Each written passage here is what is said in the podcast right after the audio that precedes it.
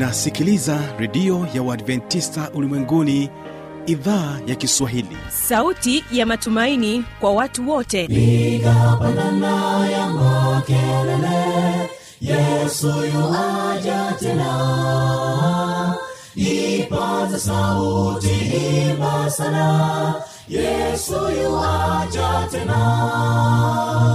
Anakuja anakuja yesu yuaja tena. Hii ni sauti ya matumaini kwa watu wote. Inayokujia kupitia redio ya uadventista ulimwenguni awr toka kila kona ya dunia tunasikia vita njaa maafa. Hivyo washiria marejeo ya mwokozi. Piga panda ewe mlinzi yesu yuwaja tena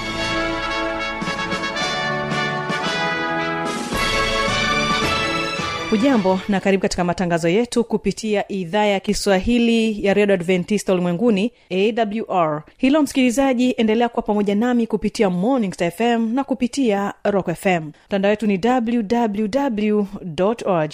Hii leo kipindi hewani ni biblia ya kujibu na hii leo hapa tutakuwa naye mchungaji emmanuel andrew pamoja naye habi machilu mshana wakijibu maswali yako katika kipindi hiki cha biblia kujibu. Ni kujuza tu ya kwamba msikilizaji leo tutakuwa na waimbaji wa kwaya kingongo ambao wao wamepata nafasi ya kuweza kutufungulia vipindi vyetu kupitia wimbo unaosema je wamjua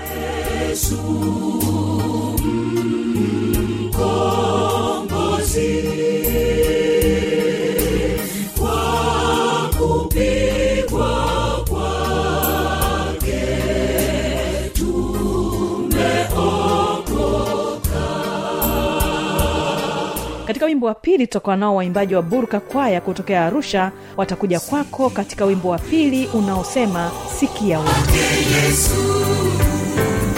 usikufanye moyo mgumu hujuia kesho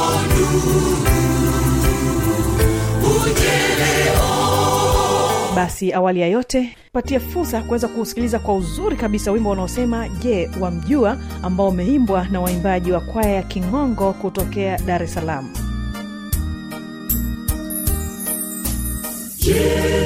Wamjua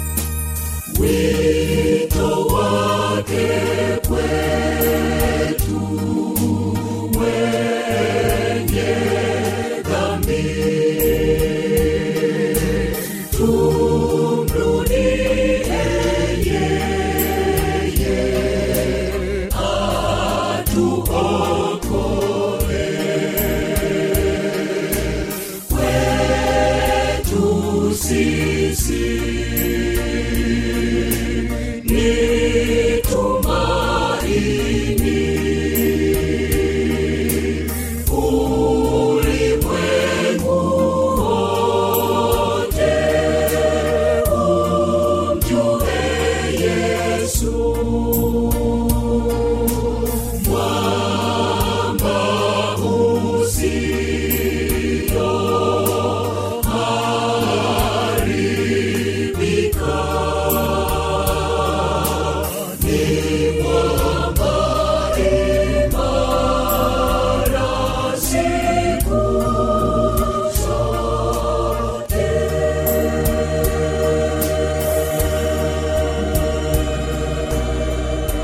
asante sana kwaya kigongo kwa ujumbe huo mzuri nami nachukua nafasi ya pekee msikilizaji kukaribisha katika kipindi hiki cha biblia kujibu. Na huyu hapa mchungaji emmanuel andrew pamoja naye habi machilo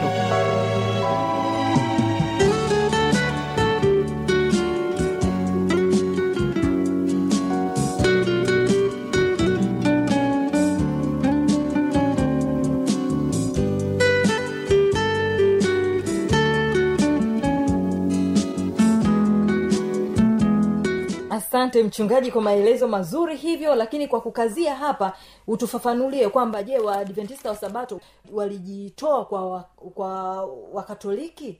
Kimsingi waadventista wa sabato hawajatoka kwa wakatoliki. Hawakujimega. Hawakujimega kutoka waka, kwa wakatoliki. Maana historia tangu mwanzo mungu alipoumba mm. tunasema kulikuwa na kanisa la mungu. Tangu umbaji pale edeni. Yaani adamu na hawa walipewa e, walikuwa ndio kanisa la, la mungu.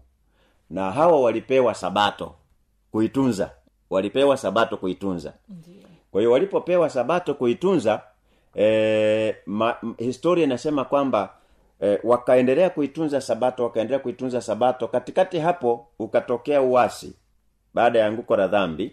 Dhambi ilipoanguka bado waliendelea kuitunza sabato. Baadaye historia inasema ukatokea uwasi ulioelekezwa ulioandikwa kwenye kitabu cha cha ufunuo sura ya 12 mstari wa 17 e, utakutana na maneno anasema joka akamkasirikia mwanamke akaenda afanye vita na uzao wake uliosalia na akapewa kunena makufuru na kuwatesa hao wazao wa mwanamke waliosalia miaka elfu moja mia mbili na sitini.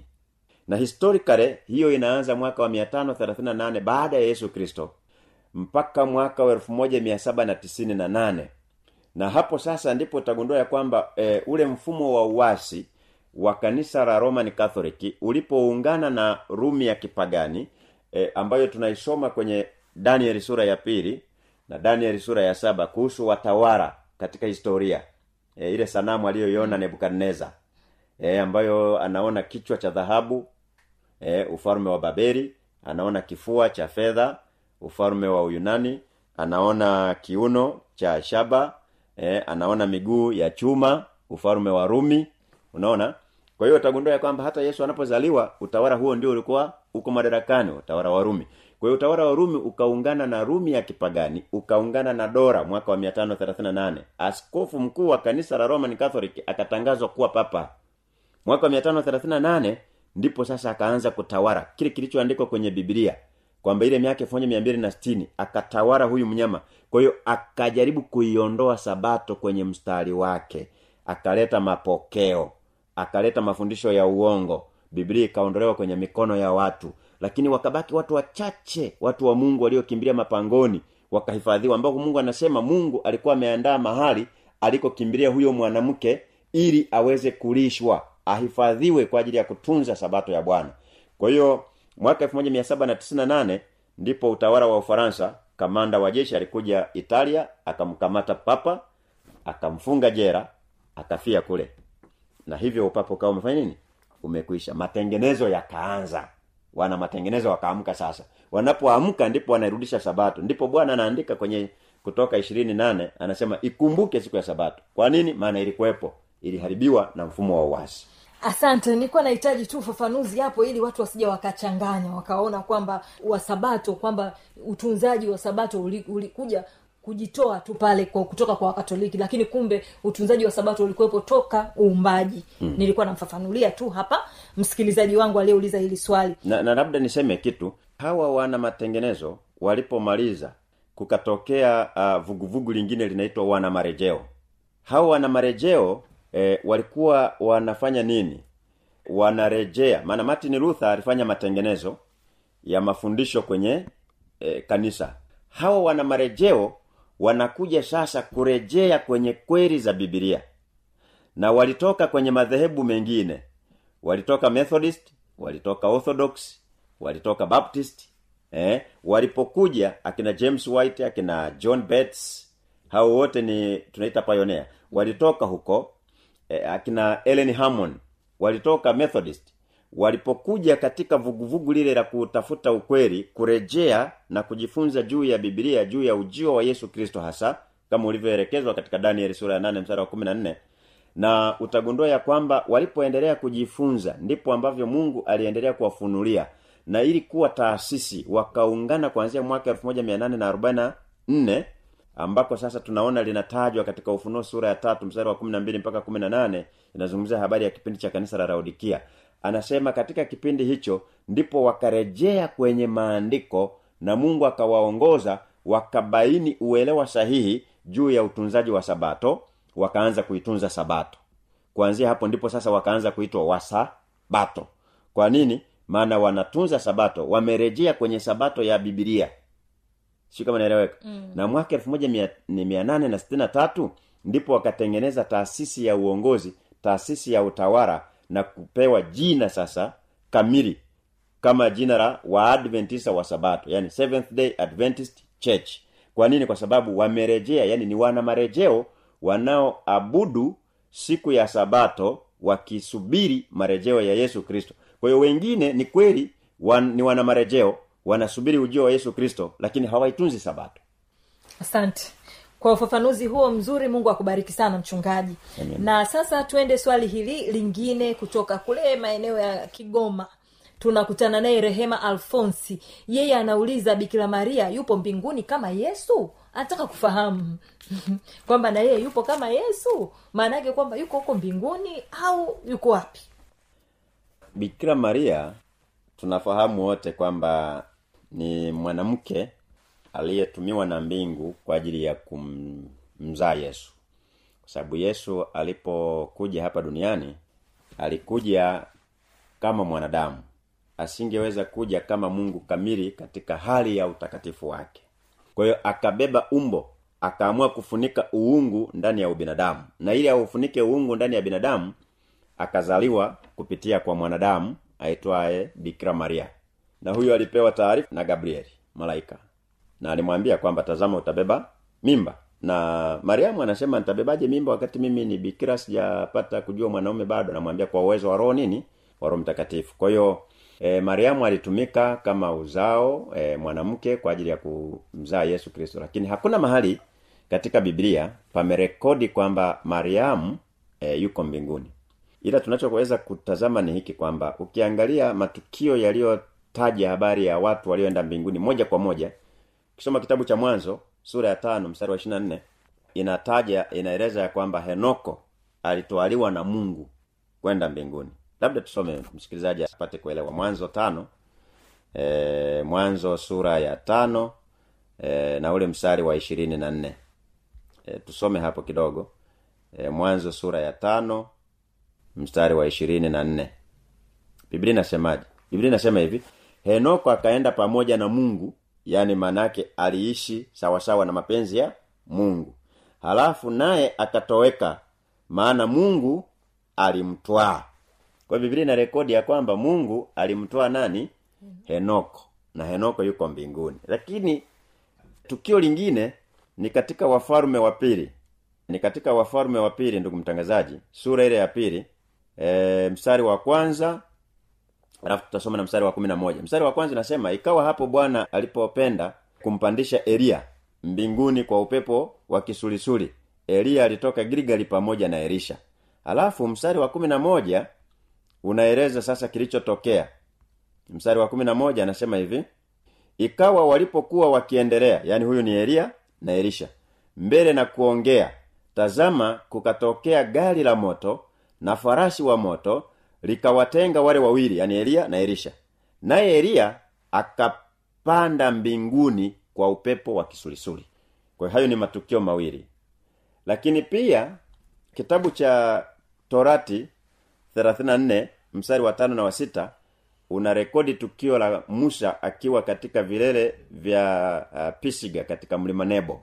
Biblia inasema musa akafa halafu mungu akamzika hakuna mtu anayejua kaburi lake lakini ukisoma matayo 17 e, mstari wa kwanza hadi mstari wa tatu anasema hivi na baada ya siku sita yesu akawatoa petro na yakobo na yohana nduguye akawaleta juu ya mlima mrefu faragani.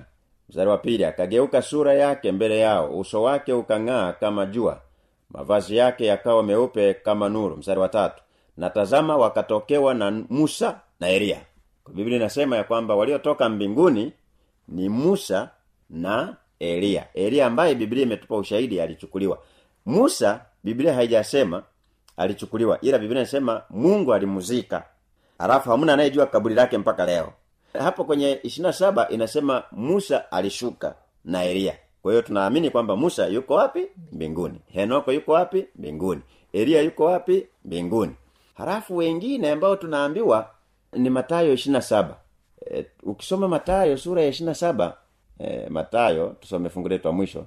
Matayo sura ya 27 ina kitu inatukumbusha hapa. Mstari ule wa hamsini hadi mstari wa hamsini na tatu. Nasema hivi hapa ni wakati wa Yesu akiwa katika mchakato wa kusulubiwa kuuawa na kufufuka kwake. Anasema naye Yesu akiisha kupaza sauti tena kwa nguvu pale msalabani akaitoa roho yake. Mstari wa moja na tazama pazia la hekalu likapasuka vipande viwili toka juu hata chini nchi ikatetemeka miamba ikapasuka. Mstari wa hamsini na mbili. Makaburi yakafunuka ikainuka miili mingi ya watakatifu waliolala. Kuna hili nalo pia kwamba watakatifu wako mbinguni. Maana hata maria mariamu anahesabika kama miongoni mwa watakatifu. Na imani hiyo uh, wenzetu wa roman catholic wanaamini kwamba watakatifu wote wako mbinguni kwa sababu wana fundisho la toharani pagatori kwamba papa ana hazina ya haki kwamba mtu akifa hata kama alikuwa na dhambi fulani anaenda kwanza toharani anapata adhabu ndogo ndogo. Halafu ndugu na familia wakipeleka sadaka kwa padri wakamwombea. E, wakishaomba e, e, papa amewak, amekasimisha madaraka yake kwa mapadri ambao wanaweza wakaomba alafu papa anaachilia kiwango fulani cha haki ya watakatifu waliotanguliwa akiwemo mariamu eh, eh, na, na, akiwemo petro eh, francisco wasizi na wengine wengine. Sasa wale watakatifu ile haki yao inakuja kwa padri halafu padri akifanya maombi ile haki yake inakwenda toharani inakwenda inamuongezea huyu mtu aliye toharani.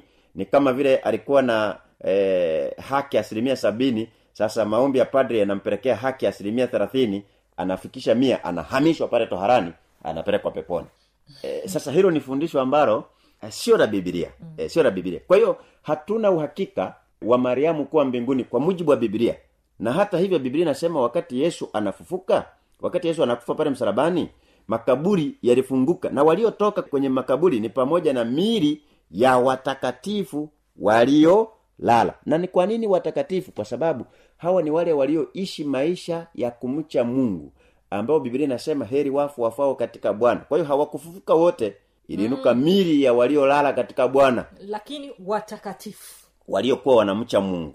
Ndio. Watakatifu. Sasa maana yake ambao hawakuwa watakatifu hawakufufuka siku ile. Mm. walibaki makaburini. Ndiyo. mpaka lini? Wanasubiri ufufuo wa yesu kristo. Mm. hata leo tunapokufa tunabaki makaburini mpaka ufufuo wa yesu kristo utakapokuja. Kwa hiyo mariamu ninashawishika kusema kwamba mariamu kwa mujibu wa biblia bado yuko aridhini yuko kabrini pamoja na yusufu yuko kabrini pamoja na petro yuko kabrini.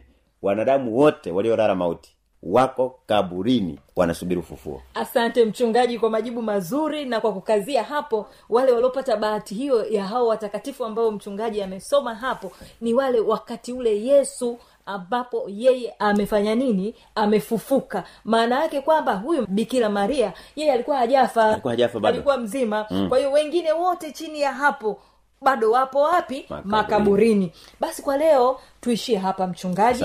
Lakini tutaendelea baadaye na maswali mengine. Amen. asante sana kwa kutenga muda wako. Mungu akubariki. Na msikilizaji wangu naamini ya kwamba utakuwa umebarikiwa sana sana sana na majibu ambayo leo mtumishi wa mungu mchungaji emmanuel andrew ameweza kuyajibu maswali ambayo yametufikia hapa. Amani ya bwana idumu kuwa pamoja nawe. Jina langu habi machemshana endelea kutegea sikio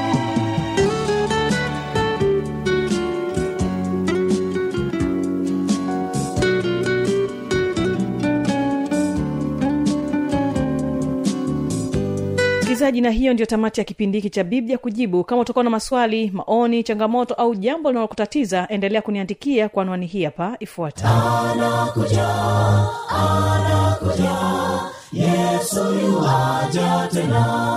na hii ni awr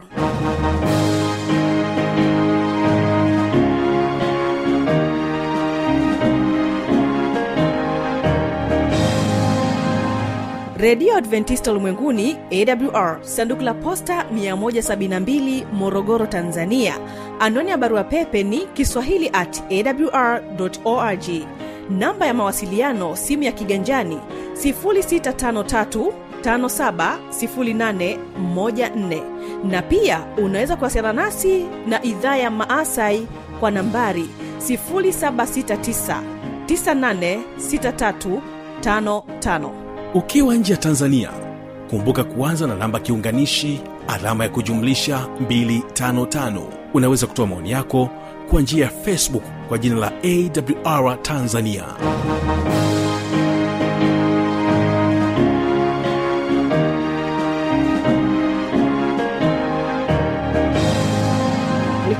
kibaga mwaipaja na hii ni awr kesho ni mafundisho makuu. Msikilizaji ni kushukuru sana ni kushukuru sana kwa kuchagua kwa pamoja nami katika siku hii ya leo. Naamini umejifunza mengi kupitia vipindi hivi. Basi buruka kwaya wimbo sikia wito ndio wimbo ambao tunakuaga nao kutoka hapa studio tukiwa kama idhaa ya kiswahili ya redio adventista ulimwenguni awr